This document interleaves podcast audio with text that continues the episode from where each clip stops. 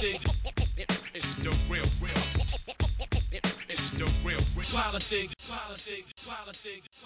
you remember that Tory, Greg Knight? He had this weird campaign song during the election, which was like this funky bass line. It's like, hey, don't you know Greg Knight's been working hard for you? No, I remember the other one you showed me. What, what, what was that? What was that? Uh, the cat killer guy, wasn't it? What- Oh, what- Zac Goldsmith. Yeah, yeah. yeah. Yeah, Zac guy. Goldsmith, ooh ha ha, or whatever. So I've basically found there's a Wilco track that has pretty much the same melody as the Greg Knight campaign song. so I'm I'm gonna use for show to accuse him of plagiarism, and or which of us is going to introduce? I can go ahead and do that so that you don't get accused of being the face of the show anymore by haters. the figurehead. the queen of real politic. yeah, slay queen, that's me.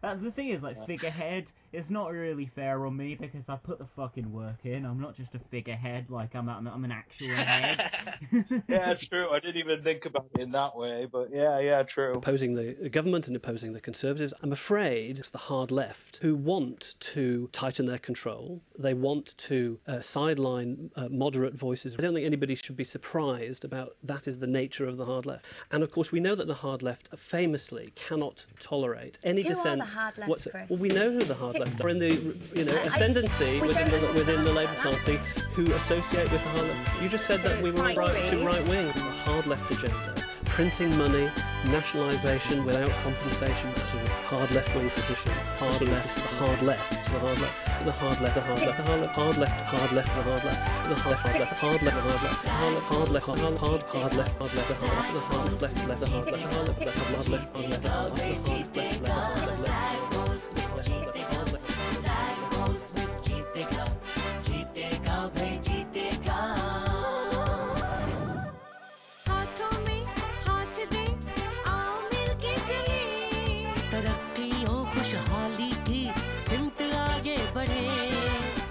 right, so welcome to Real Politic with just me and Jack right now. hey, who are you though? I'm nobody. I, I, I'm Yair. You know me. Yeah, Uh, I, I know you. Today, no, you don't. Uh, we're here today to talk about film a bit. Hopefully, get a bit of political discourse in there. Got some new documentaries to talk about. I think Hell we're going to yeah. mention Blade Runner as well, right? we are going to mention Blade Runner or uh, Blade Runner, what is it, 1488? Oh, no, no, no, sorry, 2049, my bad.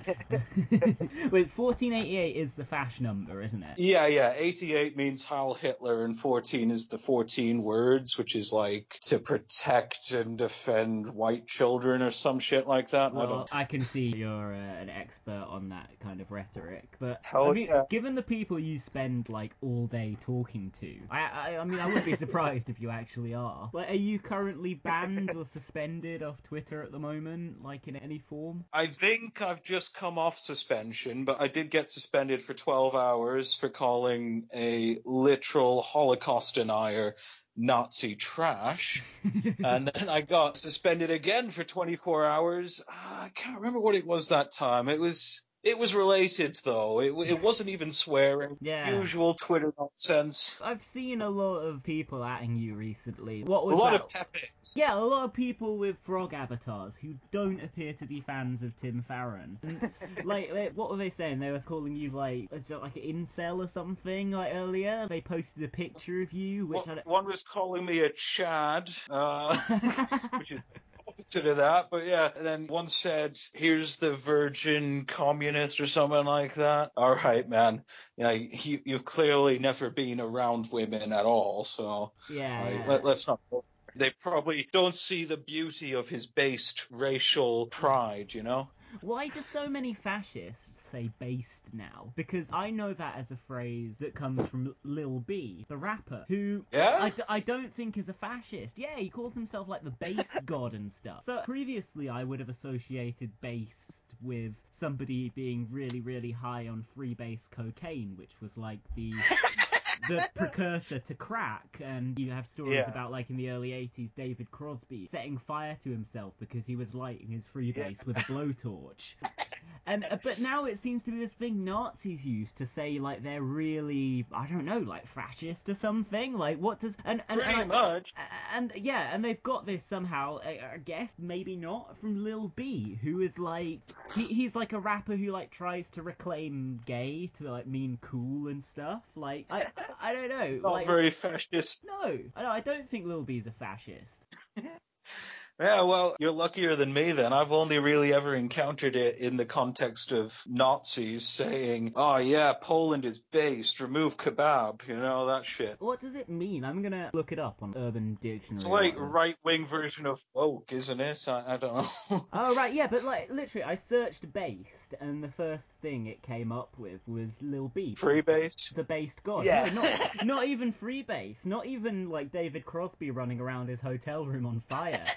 uh, all right, here we go. Urban Dictionary. Based is when you don't care what people think. It's a way of life. Doing what you want, how you want, wearing what you want. That's from I can see how that kind of transfers from a sort of hip hop culture over to being a rude bastard who doesn't give a fuck about people. Yeah. But Yeah. yeah, that's still stupid. Like, Well, the first four instances of this on Urban Dictionary all either reference or allude to Lil B. But let me go on to page Yeah. three. hey. Let's see if there's any Nazi content. Oh, well, I have found base psychotic and manic as if severely intoxicated on amphetamine or cocaine freebase, like David Crosby. Oh, here we go. The ability to get women or money at any time. Now that sounds something Let's like a get there. yeah, yeah. Although it was submitted by somebody with the username Based God Q, which suggests to me that again they're a Lil B fan. Yeah. Oh, right here we go. Based when a guy steals another dude's chick. Like, isn't that is, isn't that cucking? Like, uh, like, I think you have to be in front of that dude, but yeah, Ah. it's certainly related. okay. Another thing that I've noticed with all those Twitter fash is they immediately, and not just the fash actually, the melts as well, they Yeah. immediately leap into the ableism just right away. You must be psychotic, you must be insane, you must be crazy. Like, what the, Yeah. what the I saw that fucking Joe Muggs mug. Some like Vice music hack who was like maybe funny in the 90s potentially. He was suggesting that the left are actually worse than the centre for um Oh, God, me- yeah. mental health slurs. And it's just fucking ludicrous. Like listen to the first 10 minutes of any episode of Real Politic and you know, we'll call a few people knobheads and melts, but we won't be like, "Yeah, you're mad, you're fucking mental." Whereas you listen to Remainiacs and literally 30 seconds Yeah. in, they're like, you know, we are part of the reality-based community. You know, uh, you know, they want to make. The whole show is called Remainiacs. Yeah. Like, they want to make politics sane again by their incredibly Yeah. narrow definition of sanity, which is just piss poor milk toast liberalism. uh, but anyway, to, to reassure our uh, our fascist listeners, Yair fucks. Like he fucks. So let's, let's take take take your words out of your your bitch ass mouths, please. Anyway, well, thank you, Jack. I, I I lived in a room next to Yair, like like not as in we were in the same room, like sitting next to each other, as in as in you know we we, we had neighboring rooms. He fucks. He fuck. He, the man fucks. we, we've crossed that bridge. We have, we, we, we have actually. Um. anyway, let's move on. Do you want to mention that documentary thing first? I actually haven't watched it yet. I'll probably watch it tonight, but there was a new documentary that came out a few nights ago. It's presented by Gary Younge, who's I think probably the best journalist at The Guardian. And um Oh, fair. He's done a documentary which is called Angry White and American. Story of my life. yeah. Angry white Jewish and American and someone. Yeah, which fucks. makes me not white, of course. yeah, angry Jewish. Uh, ah, never mind.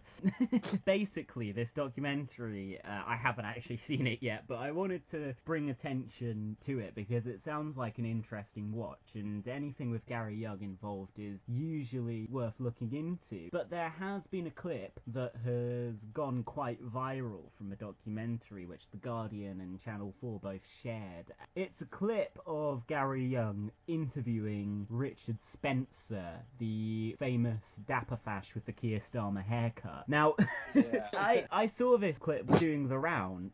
And I saw it was only three minutes long. In fact, two minutes fifty-nine. And uh, I thought, okay, wow, that's not very in depth.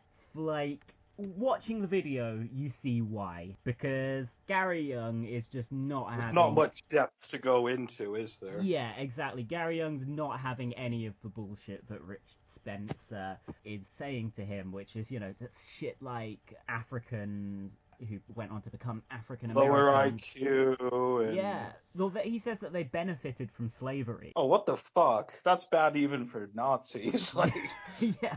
Uh, and he says this fucking this American cunt is telling Gary Younge, a British man, that he will never be British. Richard Spencer What? Says that he is more British than Gary Younge, and uh, Gary Younge's just like, "This is ludicrous. You're a ridiculous man. You're a joke." Uh, You're talking nonsense. How am I talking nonsense? You'll If that- never be an Englishman.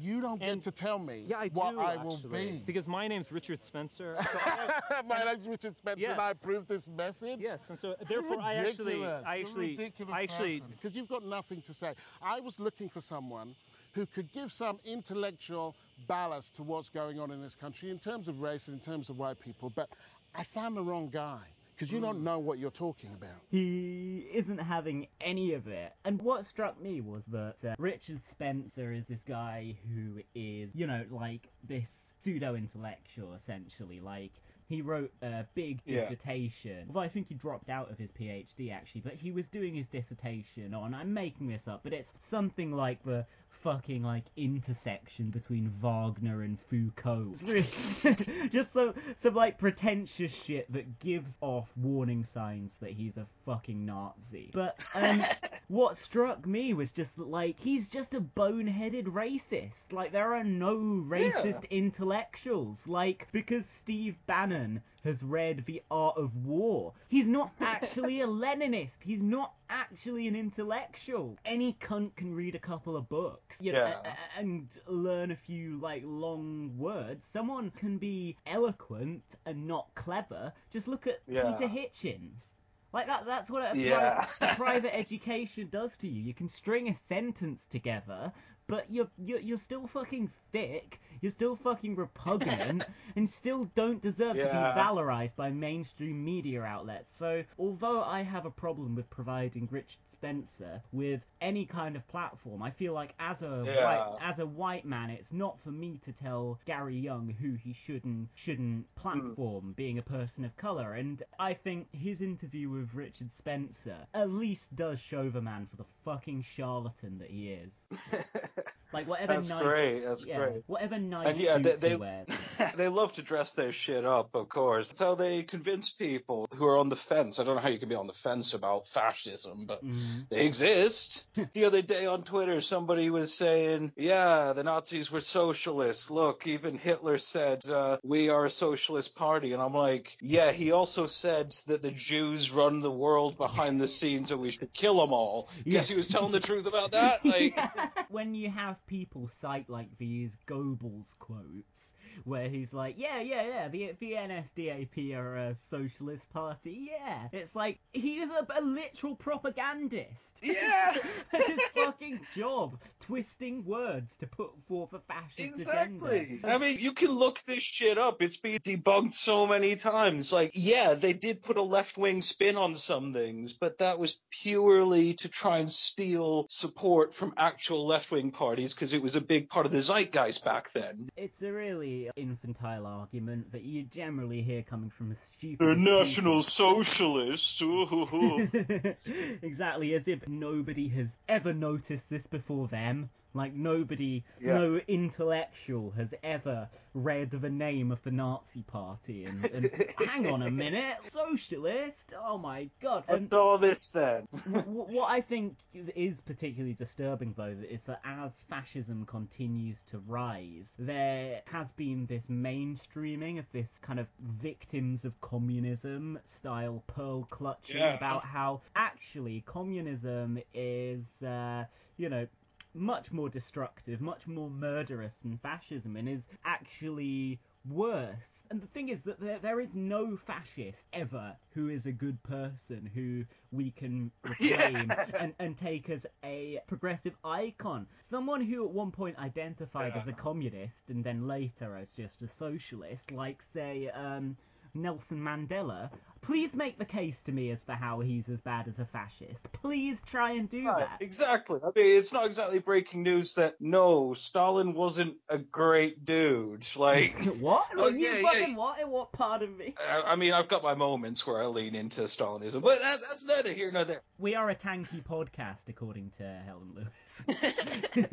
obviously. But yeah, I mean, like, not all socialism is obviously a Stalinist. Like, it's it's not. Yeah, it's ridiculous stuff. Of course not, and I think that the real purpose of this rhetoric isn't to warn. It's normalized fascism. Yeah, I, I, yeah, I really don't think it's to warn people off communism because, frankly, whilst democratic socialism is in the ascendancy, I don't really think old-style Soviet communism is.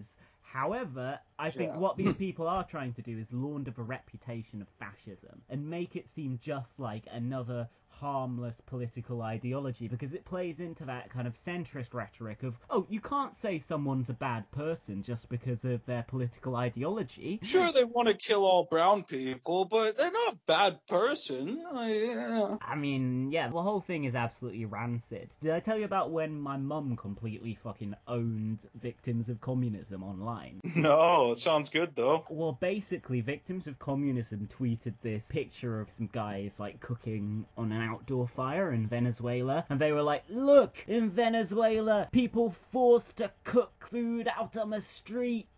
And then my mum sent them a picture of like some independent article about people in Britain barbecuing, and was like, "Oh my god, it's happening here too." the best extremely online moment my mum has has had. so, anything else to say about this uh, documentary? Well, I haven't seen it, so not really. I think it's probably really good. But um, in other news, it's not the only documentary to have aired on TV recently, is it? No, yeah, yeah. I should probably mention the recent Louis Theroux stuff, right? Yeah, so Louis has got some new shit out, hasn't he? As he once famously tweeted, Yes, I have got some new shit coming out. Oh yeah, he's put out three documentaries recently. I haven't caught the latest, which is about anorexia, and I believe it's in Britain. Anorexia. I, I'm I'm not 100 percent sure. I haven't seen it yet. But the other two, they're like a two-part series called Dark States, and the first one deals with heroin addiction, which is obviously a huge problem right now and all over the world. But U.S. it's particularly big news. Mm. It's in the zeitgeist. Love that word. Uh, and then the other one was about human trafficking. And it's fucking grim, man. I actually, I watched the heroin one, no problem, because I've always got an interest in uh, the war on drugs. the poppy grower Good old- has logged on. Little poppies. the poppy lover. Yeah. Gotta represent those poppies, man. Uh, I wanted to watch the human trafficking one, but like every time I went to go play it, I was just like, this is gonna be depressing as fuck. Like, Mm. and sure enough, it was. But it was in true Louis Theroux fashion, very well done. You know, he's got uh, good empathy going on. He asks the real questions. You know, it's, Yeah. it's worth checking out. I have to watch those. I, I am a fan of Louis Theroux. I'm glad he doesn't make a lot of political interventions because I have a feeling he's a centrist melt. But Probably. I, I do like his work, so as long as he keeps making documentaries and not tweeting bullshit about Corbyn, I'm absolutely fine with him doing this thing. Exactly. He has this great sort of, I don't know, he talks about all these subjects. I don't see how he could not be left wing, but yeah, you're right. He does come across as somehow to melt. Just no. That deep down, he's got that centrist dad mentality. Yeah, just But- like the Blair government wasn't that bad, was it really? As you say, at least he's not J.K. Rowling, you know. Oh, fucking hell, yeah.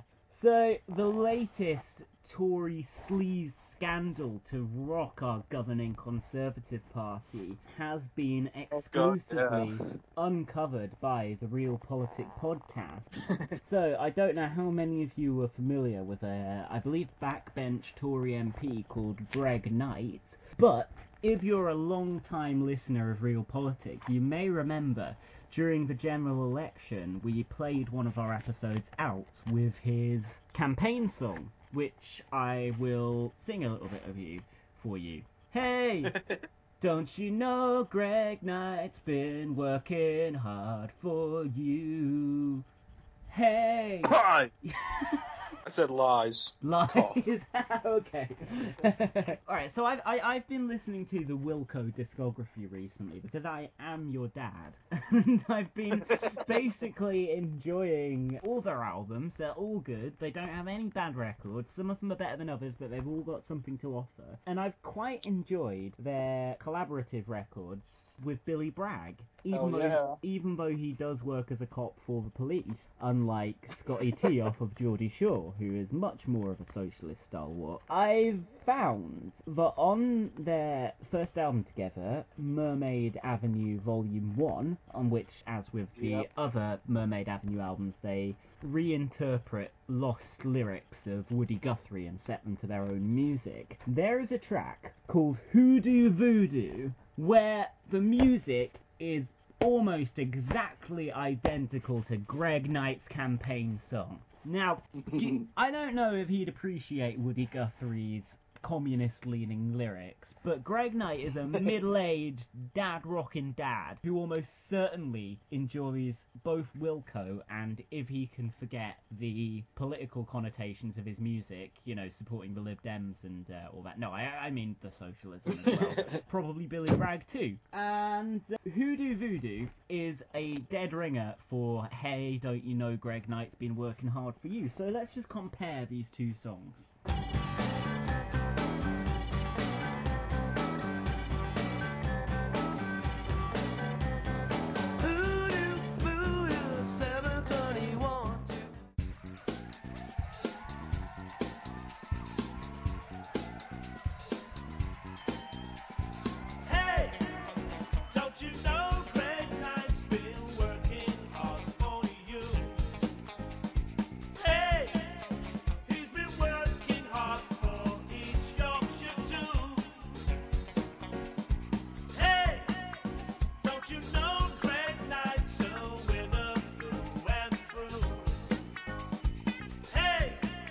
Well, Yair, you, do you want to pretend you just heard the two songs there?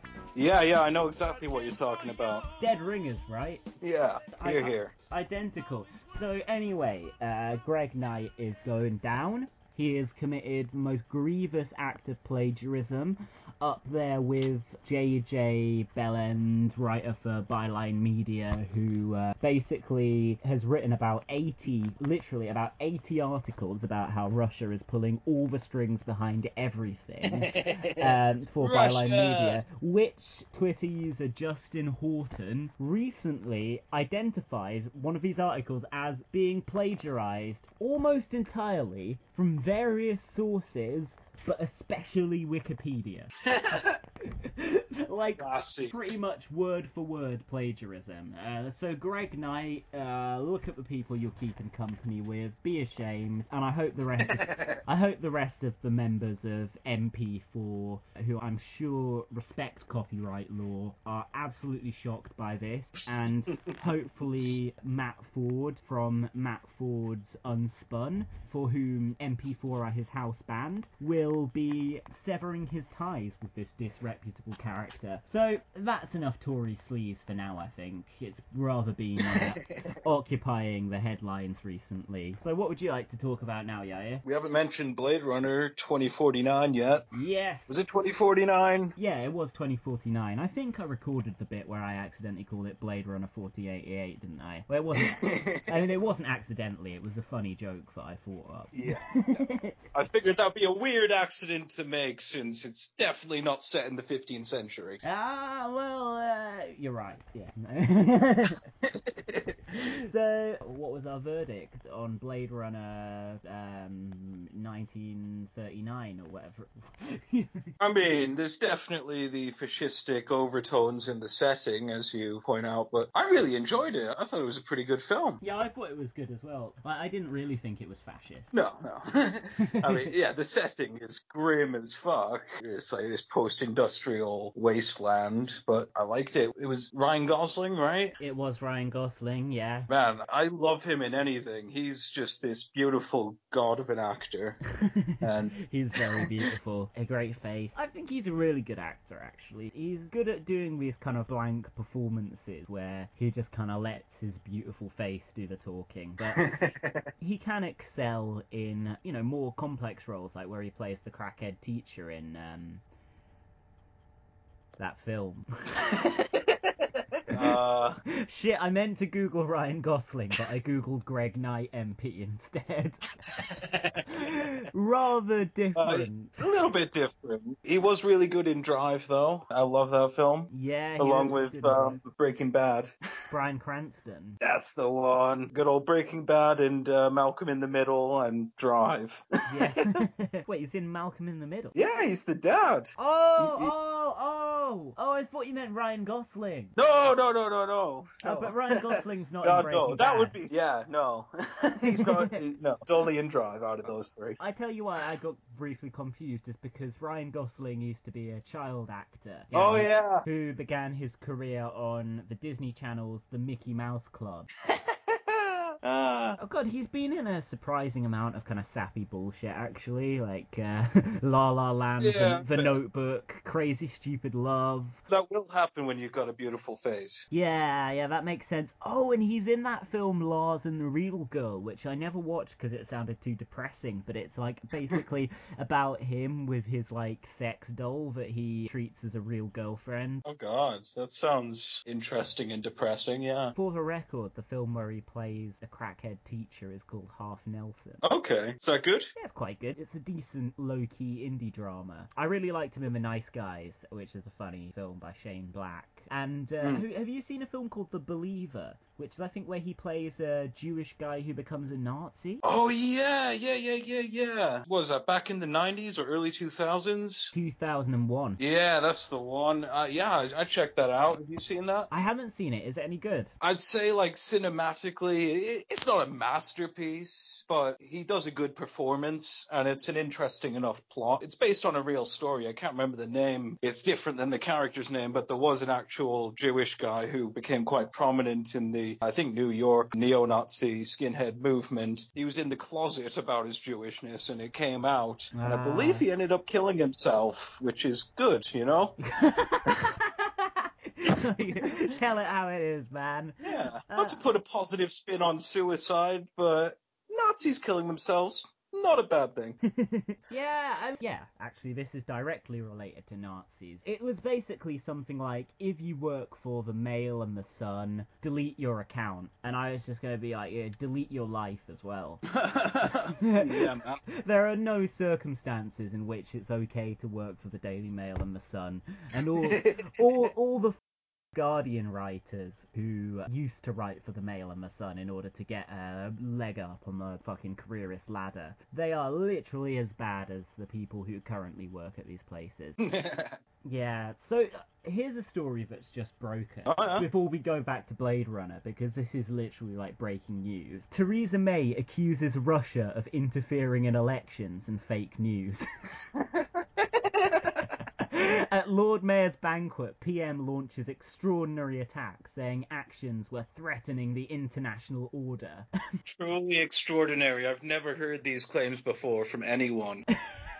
Yesterday I was saying, can we convince all the dipshit anti-Corbyn liberals that the only reason he didn't win the last general election was because Russia hacked the election in Theresa May's favour? Well, now it seems that Theresa May follows my that. private account, yeah, and well, and has decided, right, I need to preempt this line of attack by accusing Russia of taking away my majority. Nothing to do with her running a fucking god awful campaign with a shit and just being generally awful. Yeah. Yeah, where they were like, I, I don't know, let's have a uh, redistributive tax, but who shall this tax fall upon? Uh, oh, I know, people with dementia! Yeah! Yeah, I mean, anyone who thinks that the right wing doesn't like redistributing wealth, I mean, they, they just like to take it from the bottom up. Yeah, exactly. And that was just the thing, even when she did decide, okay, some people own property, we need to take a bit of their wealth and redistribute it, she decided to decide which people who own property on the basis of whether they had dementia or not. So, uh, well done, Yeah. Theresa May. That was very popular with your base, who are all 100 years old and deeply into dementia. All, all the average hardline Theresa May supporter and Tory voter even can actually remember about their life is that they met an immigrant once, they didn't really like them, pretty much, and they don't want their house taken away by any government. That's pretty much it. So Theresa May has said, "I have a very simple." she says, I have a very simple message for Russia. We know what you are doing, and you will not succeed. Since then, Russia has fomented conflict in the Donbass, repeatedly violated the national airspace of several European countries, and mounted a sustained campaign of cyber espionage and disruption. I don't think we have even begun to wake up to what Russia is doing when it com- comes to cyber warfare. Not only their uh, interference, now proven in the American presidential campaign, probably in our own, own referendum last year. We don't have the evidence for that yet, but I think it's highly probable. This has included meddling in elections and hacking the Danish Ministry of Defence and the Bu- Bundestag, among many others. Better luck next time. Slugheads. Bam! It is seeking to weaponize information, deploying its state run media organizations It's the real, real to plant fake stories and photoshopped images in an attempt to sow discord in the West and undermine our institutions. So I have a very simple message for Russia. We know what you are doing, Russia, and you will not succeed. Because you underestimate the resilience of our democracies, the enduring attraction of free and open societies, and the commitment of Western nations to the alliances that bind us. The UK will do what is necessary to protect ourselves and work with our allies to do likewise. That is why we are driving reform of NATO, as this vital, so this vital alliance is better able to deter and counter hostile Russian activity. It is why we have stepped up our military and economic support to Ukraine. It is why we are strengthening our cyber security and looking at how we tighten our financial regimes to ensure the profits of corruption cannot flow from Russia into the UK.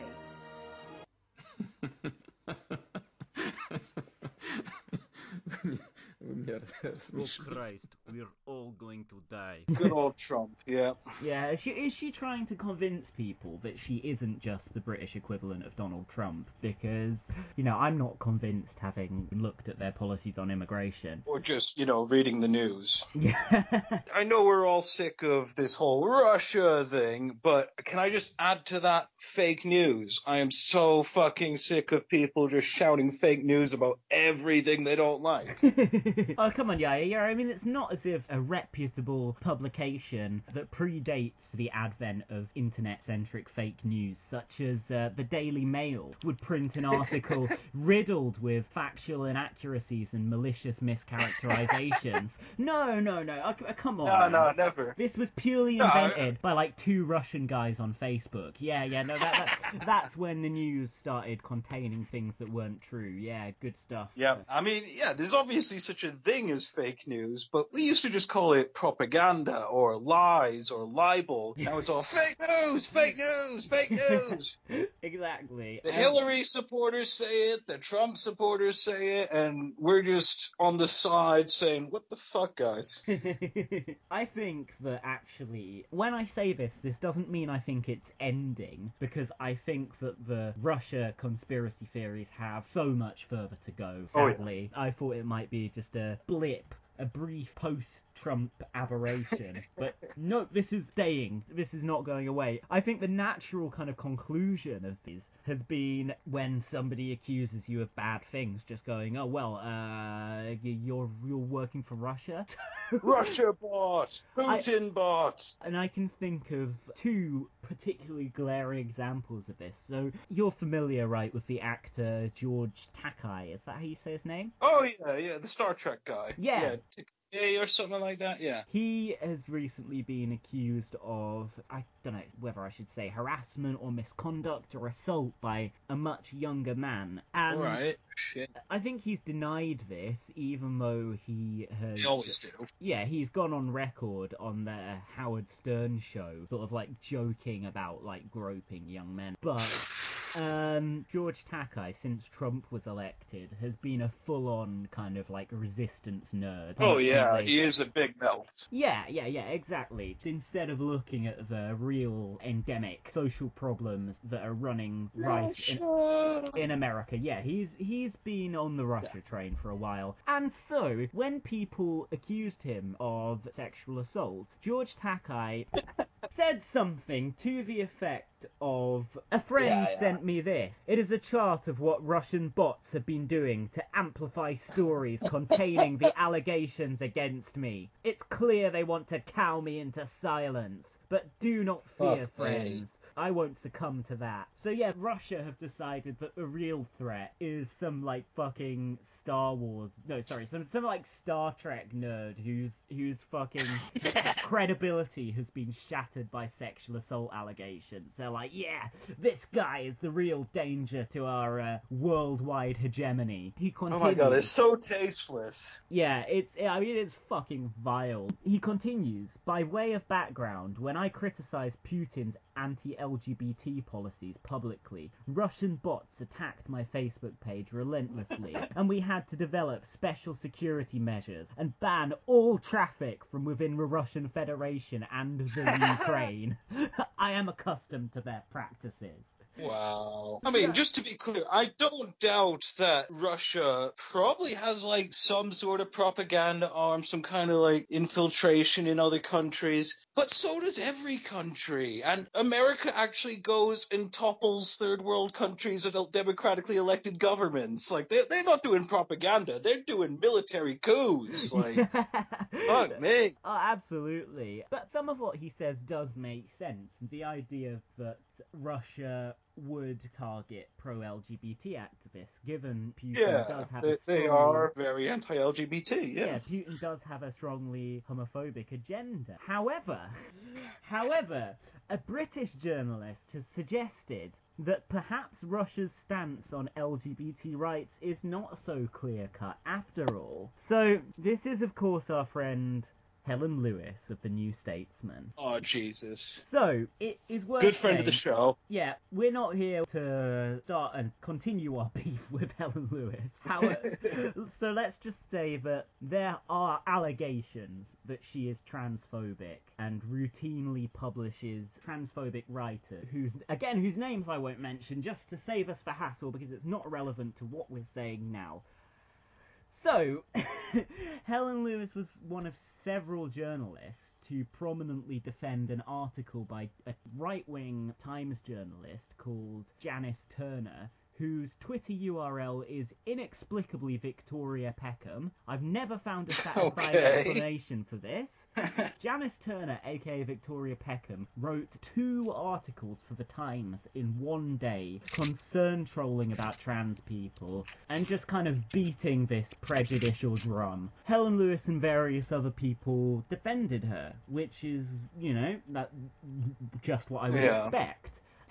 and people criticise them for it because there's this wider context going on at the moment where, for instance, today both the Sun and the Daily Mail are running with transphobic stories on their front pages, whilst the Times is running with a transphobic editorial inside. So this seems to be a very kind of concentrated media hate campaign. But Of course. certain liberal journalists claimed that this article in the Times by Janice Turner, aka Victoria Peckham, to quote my friend Gig, was a valuable contribution to the discourse. Now, when people atted her to criticise her, which as ever was a combination of cis men and cis women and trans men and trans women who disagree with this kind of rhetoric, Helen Lewis posted something. which I found very interesting because it echoed almost exactly the defense that George Takei had tried. Russia! Yes, I actually think she might have deleted the tweet now. Good job people always screenshot these terrible tweets, isn't it? Oh yeah. Russia. Somebody atted her saying simply, shut it, turf. And she said, getting huge amounts of this stuff from accounts with very similar aesthetics and keywords, brackets, Antifa, punching Nazis, etc. Which, of course, are not views that people sincerely hold. The No, not at all. Maybe genuine US left. But it also feels a bit 4chan slash Russian troll farm. Because, of course, if anyone is known, uh, more well known than the Russian state for their defense of LGBT rights, it's, of course, the 4chan crew. Oh yeah, big time.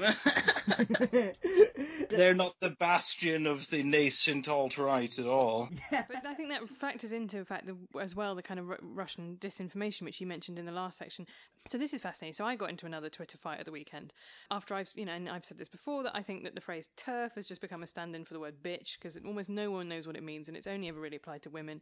And I was really surprised because I just got a stream of, of, of abusive messages that said like "lol, shut up, turf," because there were so many of them. I could see that the account names were very suspicious. There were lots of stuff that had like "punch Nazis" in the title or like diabetes, which is a reference to a 4chan campaign where they tried to rename Mountain Dew, the soft drink, and one of the flavors that they suggested was diabetes, another one was Hitler was right.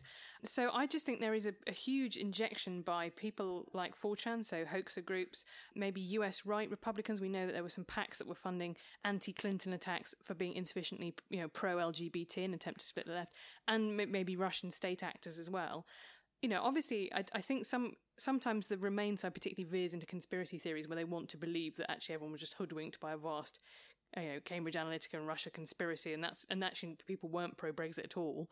But there has, you know, in terms of just raising, make some issues, you know, injecting kind of poison and anger into the debate. I do think there are either bot accounts or human accounts of people just doing that a lot on Twitter, Yeah. and that distorts our whole because lots of journalists are on it. It distorts our whole media conversation about stuff. And again, you see this in a slightly less egregious example, but pretty bad nonetheless, which is this uh, long-time Democratic National Committee operative called Donna Brazile, who was interim DNC chair after Debbie Washing Machine Schultz, as they call her on Chapo, was forced to resign after various allegations of impropriety and just being an incompetent fuckwit who let the Russians hack the DNC. Um, Donna Brazile has published a new book called Hacks, in which she does actually maintain that Russia did hack the DNC. Donna fucking hates the Russians. Donna Brazile has security cameras in every fucking room of her house in case the Russians try and murder her. She uh, describes in depth in the book, which I started reading yesterday, just how scared the Russian hack of the DNC made her. Now, since she published her book, which suggests that there was a level of impropriety and imbalance in the way that the DNC clearly favoured Hillary Clinton over Bernie Sanders. Hey, the app crashed for some reason. Oh, okay. What did you last hear me say? It's something about Brazil. Uh, yeah, I can't remember exactly. About Donna Brazile. Yeah, yeah, not the country. Yeah, yeah, yeah. the Russia hack. and- Yeah, yeah. Ba- basically, she's got oh, numerous. Oh, she was very afraid, stuff like that. Yeah. Yeah, yeah, yeah. Basically, Donna is not a fan of Russia, but she's being accused by numerous luminaries of the Democratic Party right wing establishment of essentially just doing Russia's dirty work for them by writing a book that's mildly critical of Hillary Clinton. Obviously. If you're not totally 100% I'm with her, then you're Russian. Sorry.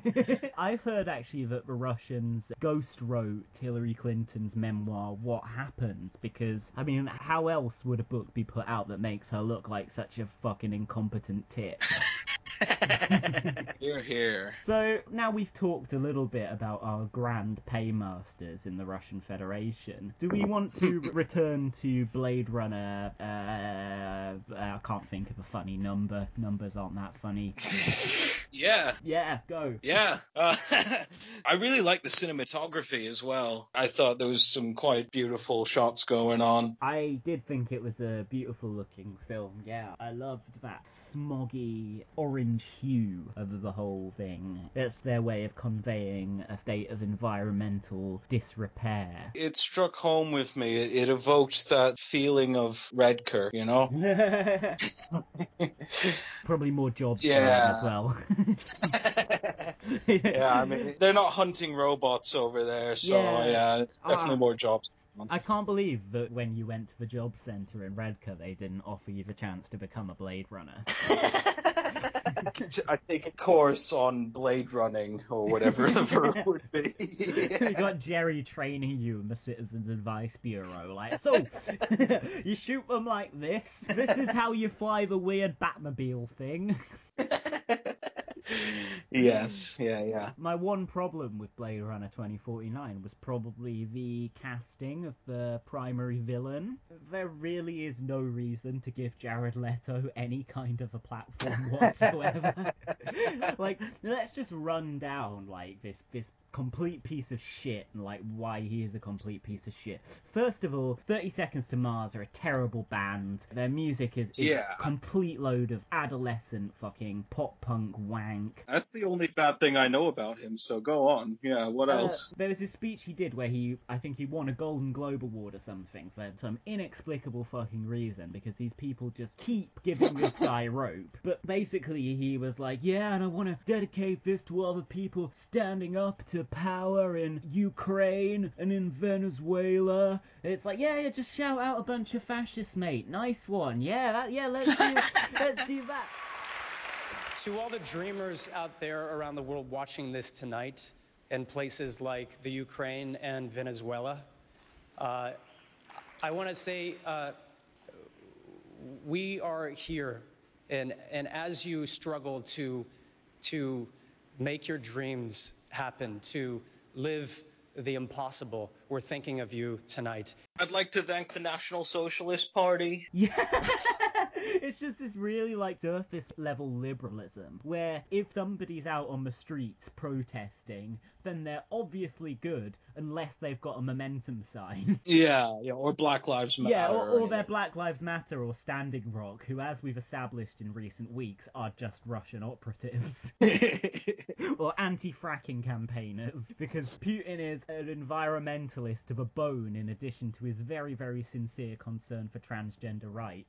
Yep, yep. Such bastards. What were we talking about? We've gone. Uh, Blade oh, Runner? Jared Leto. Jared Leto. Jared Leto. Oh, yeah. Ja- yeah, yeah, yeah, yeah, yeah. Yeah, so he's just a fucking weird shithead who thinks he needs to, like, make himself disabled to be a method actor. Like, he literally blinded himself partially for Blade Runner 2049 to play the character that he does. Like, he put in these contact lenses where he couldn't really see, and because he's so method man, he, like, wore them all the time on set, like, stayed in character playing this fucking creep. Which is kind of like when he was doing Suicide Squad. He sent his cast members used condoms and fucking porn mags with the pages stuck together and animal shit. And the, the heads of pro-Chavismo counter-protesters. Just. Viola Davis, who's a great actor, did an interview about this when Suicide Squad came out, and it seemed like she was really unsettled by his behaviour on that set. And they asked her, "How do you prepare for the role?" And she was just like, "Well, I just, you know, I turned up on the set and and acted." I, I don't think people use condoms. yeah. He's just a, a little shit. And the most praise he's ever got for his acting, I think, was when he was in Dallas Buyers Club playing a trans woman, which, you know, I mean, it's maybe a bit loony left political correctness gone mad of me, but could they have maybe cast a trans woman? Uh, I just a just a thought there.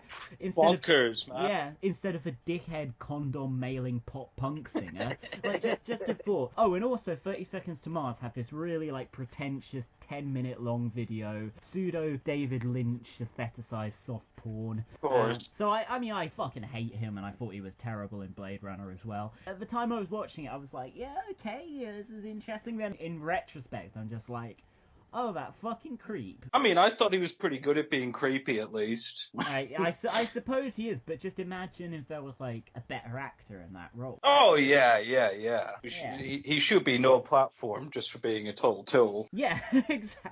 I'm not a fan of Jared Leto. To be honest, I think I'm kind of. Uh, pro- I, I was probably blinded by my general hatred of him. Much like he blinded himself for this role like a stupid dickhead. But aside from that, what do we think of the film? I love the soundtrack as well. That was good. The score, you know.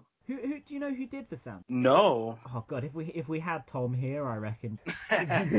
you'd be right there. Boom. yeah, he's more sort of up on like the movie geek kind of stuff than we are these days. Um, so the music to the original Blade Runner, it's kind of synthy, isn't it? By uh, Yeah. Vangelis. What's Ooh. Yeah. Is it? Okay. The new score, I liked it, but it's a bit more conventional. Composed by Hans Zimmer. Yeah, yeah, yeah. I could see that. It was very bombastic, though. I got to say, I, I watched it in 3D. I didn't realize it was going to be a 3D viewing, and I felt like. Did you see it in 3D or? I saw it in 2D. I gotta say, like, it's probably the first 3D film I've seen where it really it worked for me. There wasn't really anything just jumping out at the screen at you, you know. It was more used to just give a sort of a depth. There was layers, like lots of shots through windows with like rain on the window, and you could see the people behind it, and it just gave a texture to the screen rather than being blah. There's things flying at you, you know. Yeah, I, I thought it was really cool. I liked that. I liked that. More so than Gravity, which was a cool film, but it was basically in 3D, just things flying at you. Yeah, I think I was kind of impressed at the time when I went to see Gravity because I've never really been to see films in 3D. Like I'm just not a, uh, I'm just not a fan. But when I went Yeah. to see Gravity, when things were flying at me, I was like, whoa, whoa, Whoa. this is some crazy shit. Oh, and of course Harrison Ford was in this one as well. He was pretty good. Yeah, he was. Although I thought it was a very clear kind of handing of the torch to Ryan Gosling in the in the climactic action scene. All Harrison Ford has Sure. to do is to sit in a flooding vehicle looking worried. Although I do like that it turned out that Ryan Gosling's character wasn't actually the child. Oh yeah, It, yeah. it, it sets it all up, but then it knocks it down. Like, nope, that's not it. yeah. Was the prostitute working for the bad guys in it? I'd have to rewatch it to be sure. I do- think so. and doesn't the original Blade Runner have a bit about a sort of devious prostitute? 'Cause I, I rewatched Probably. that recently, but I think like Andrew Spooner was going off on one on Twitter about us or something. Welcome back to the Keiser Report. I'm Max Keiser. Time now to turn to Andrew Spooner, a blogger at asiaprovocateur.blogspot.co.uk. Andrew, welcome to the Keiser Report. Hi, hi, ni- hi, Max. Nice to be here. So I didn't entirely like Yeah. take it all in, but I mean that fucking holds up. Like it's a great Yeah, film. definitely, man. Yeah. Oh, I just heard a noise. Oh, Tom saying yo. I'm actually gonna have to go though. Okay. Like, we should do a closing sort of thing. Okay, should we get Tom on for the close of the episode? Just to say Yeah, why the fuck not? Yeah. Hey guys, bye guys. Call, add to group call. Hello. Hey Tom.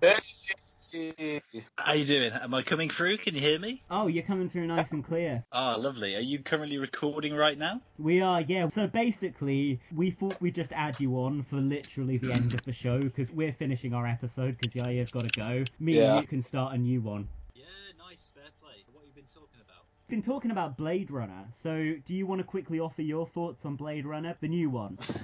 Yeah, sure. I thought it was quite good actually. I've seen it twice now. Wait, wait, hang on, Tom. Uh, Let, let's do this properly. All right, so Tom's with us. Tom's just turned Oh, up. Tom's back Hello, from work. hello. Hey, Tom. Hello, how are you? Oh, we're good, thanks. But Yaya's, Good. Yaya's, Yeah, Ya- in a bit of a rush. So, would you yeah, like Tom's to? coming back from work and I'm going to work. Yeah.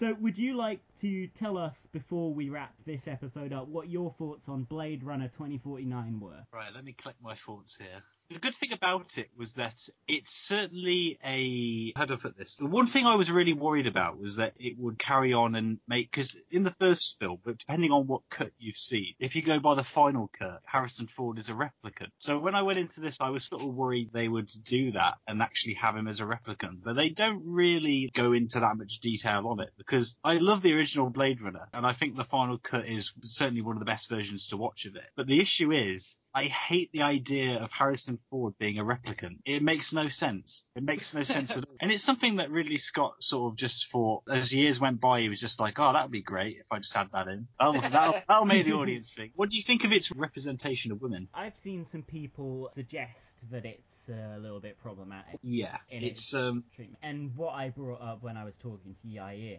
was the sex robot. You know, this kind of uh, was she French? The actress who plays it. I recognised her. Let me just cover, let me just quickly look at.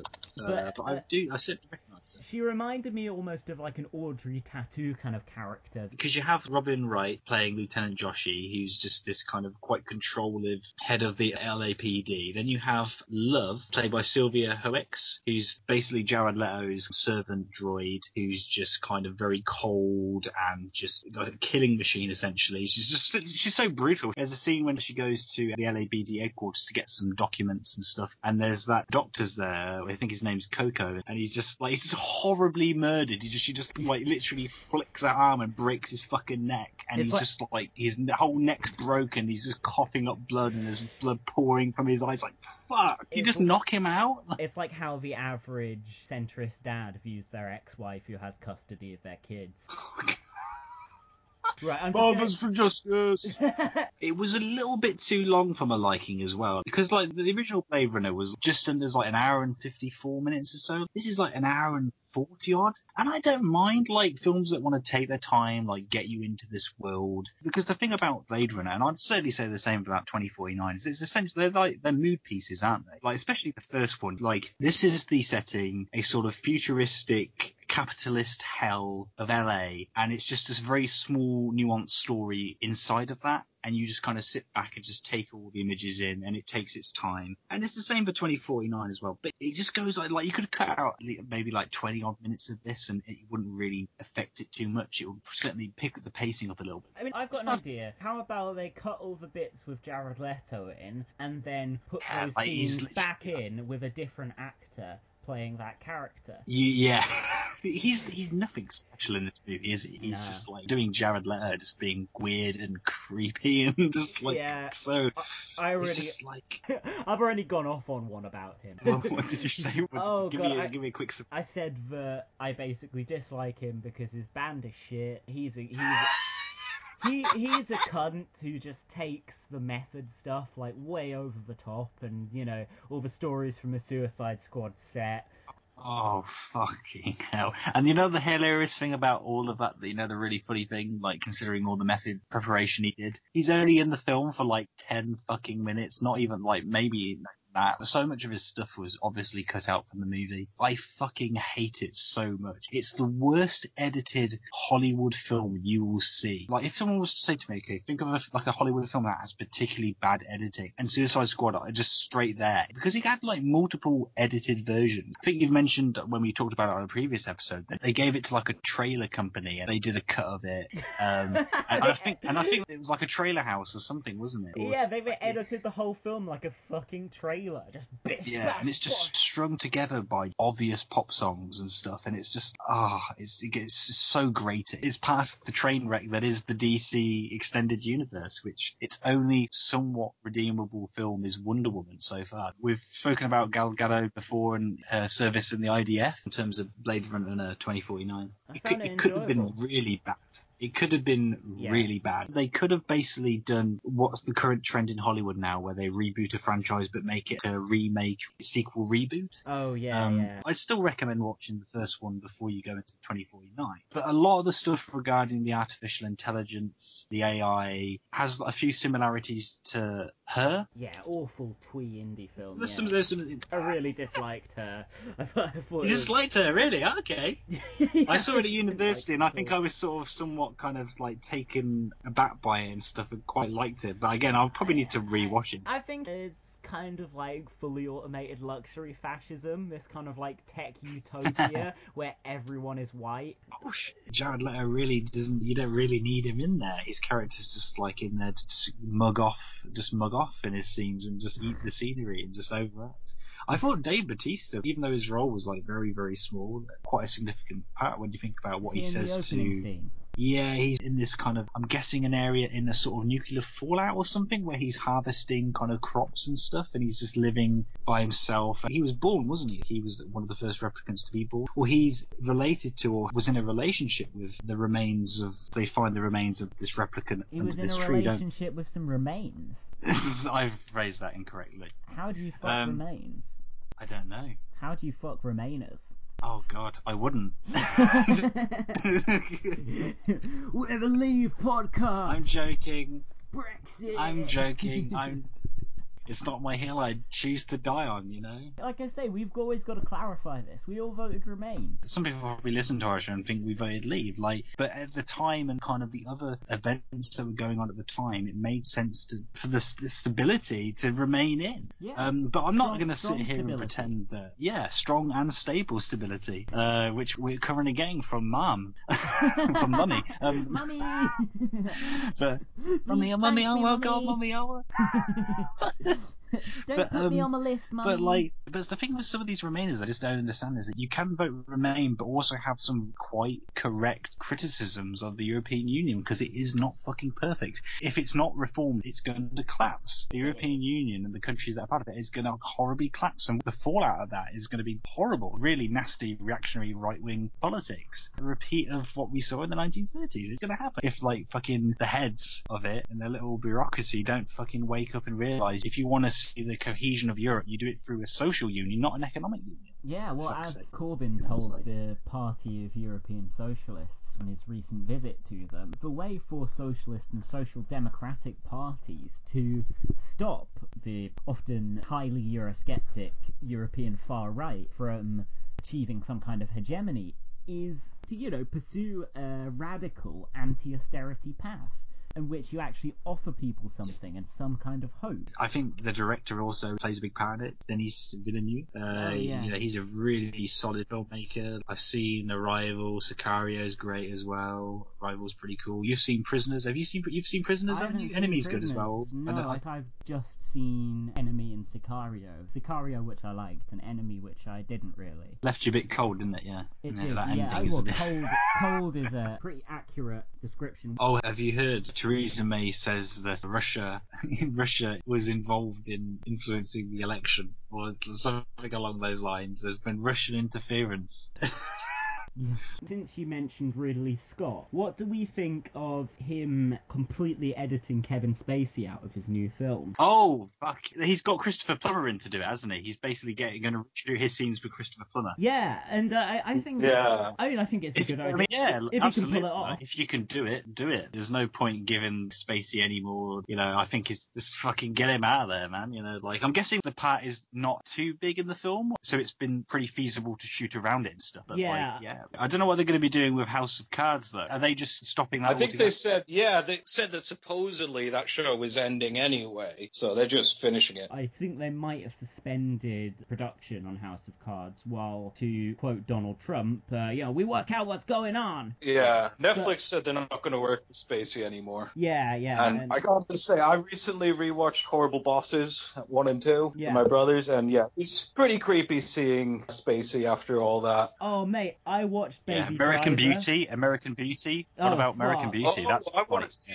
you know. I love American Beauty. It's a shame, Oh, and I, I want to yeah, see Baby it's- Driver. The thing with American Beauty is like it's a film that like it's an alright film, but it hasn't aged as well as some films can. Like Yeah, its it- depiction of oh. I was going to say it's very 1990s. It's like, yeah, yeah, we've Oh, yeah. we've sorted the social problems out. You know who the actual fucking oppressed people are? Middle-aged The- the- suburban male yeah, cops. exactly. Yeah. The idea, the idea of a dead end job is this pretty cushy office position, and it's just like people now would kill for like quite a chilled out office job over Yeah. kind of like zero hour contracts, grinding your fucking heart out over two jobs. You know, like so. It's mean, I very wouldn't, much- it's very but much of its yeah, yeah. it's very much of its time, American Beauty, and like yeah, if you should watch it now, knowing the allegations and what have come out against Spacey, And I it's mean, pretty he does fucking play a unsettling. pretty creepy character. Like, yeah, not He fucking falls in love with the next door neighbour's daughter, doesn't he? Yeah, And yeah, fucking, yeah. it's it's- like- and it really was quite disturbing watching him in Baby Driver, which I didn't know he was in because. Yeah, like, I didn't know either. He's not a rapist or anything in that, but he is a gang boss who is effectively abusive to this young man by perpetually roping him into his criminal schemes and abusing his power over this young, vulnerable guy. So it was an Right. uncomfortable watch for me. I mean, I didn't. I wasn't a huge fan of the film in general, really. It was like a glorified music video. I thought. It kind of- What? Didn't you love the edgy editing by Edgar Wright, Jack? I Do you not love film? You fuck. It reminded I me. I do enjoy Edgar Wright, to be honest. I, I do want to check it out. It reminded me of. Do you guys remember Control? That was it a Hungarian? Yeah. film? Oh, it's the um, it's the Ian Curtis uh, film Yeah, by. yeah. Oh no, I not love Ian, that. not Ian Curtis, Tom. No, no, we, it was a a, Oh, oh. for- a foreign film that we watched on our course. And Oh, with the underground. Yeah, yeah, yeah. It was, and it Yes, was. yeah, yeah, Hungarian yeah, film, that's it? was, as well. It was hyper stylized, and Baby Driver reminded me of the kind of style of that, but in a more high budget crime kind of setting.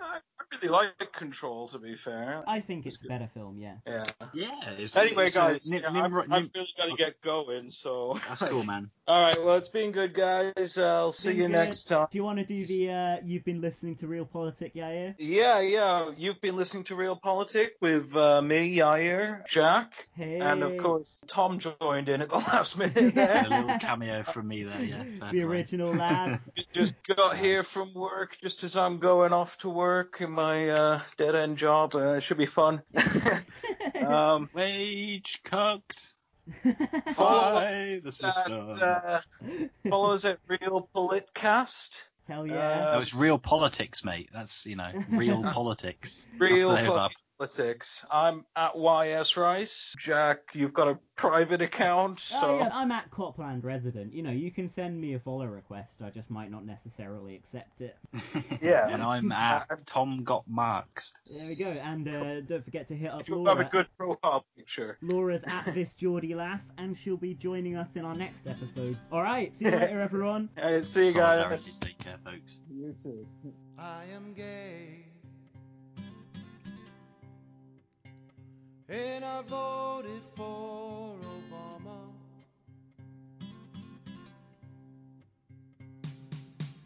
I am a shill for the Clinton campaign and the left wing mainstream press. I'm a pussy who gets fucked right up the ass. I am a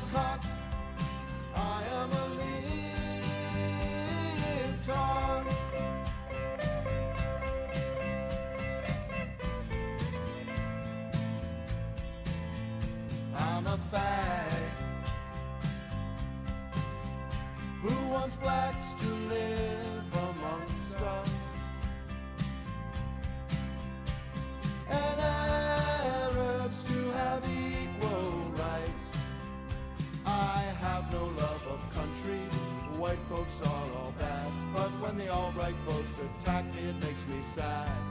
I am a cock.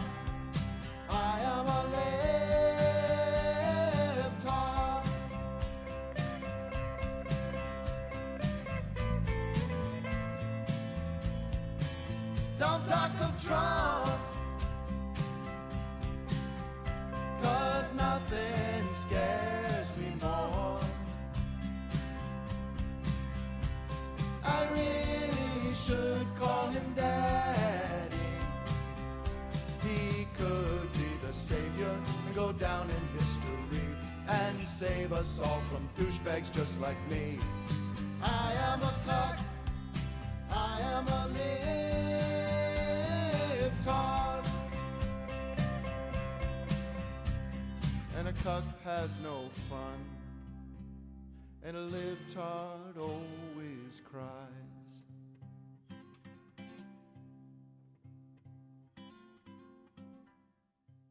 It's tech, it's exciting, it's young people, it's crowdsourcing.